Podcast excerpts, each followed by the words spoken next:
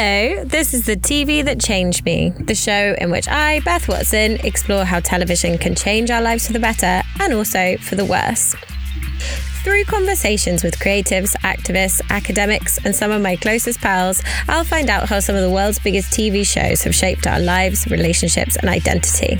We'll be taking a deep dive into our favourite TV character psyches, poking holes in some questionable storylines, and most importantly, exploring the real life impact of on screen representation.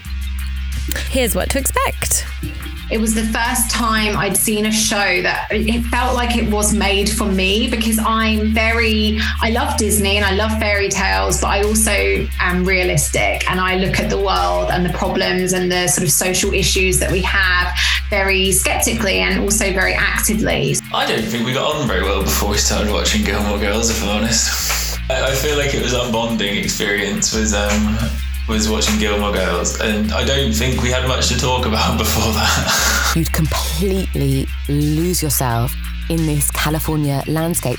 Yeah, and I remembered it being emotionally like so evocative, feeling so much for the characters. and then just watching it back now, I was like, this is so fucking shit. Make sure to subscribe wherever you get your podcasts.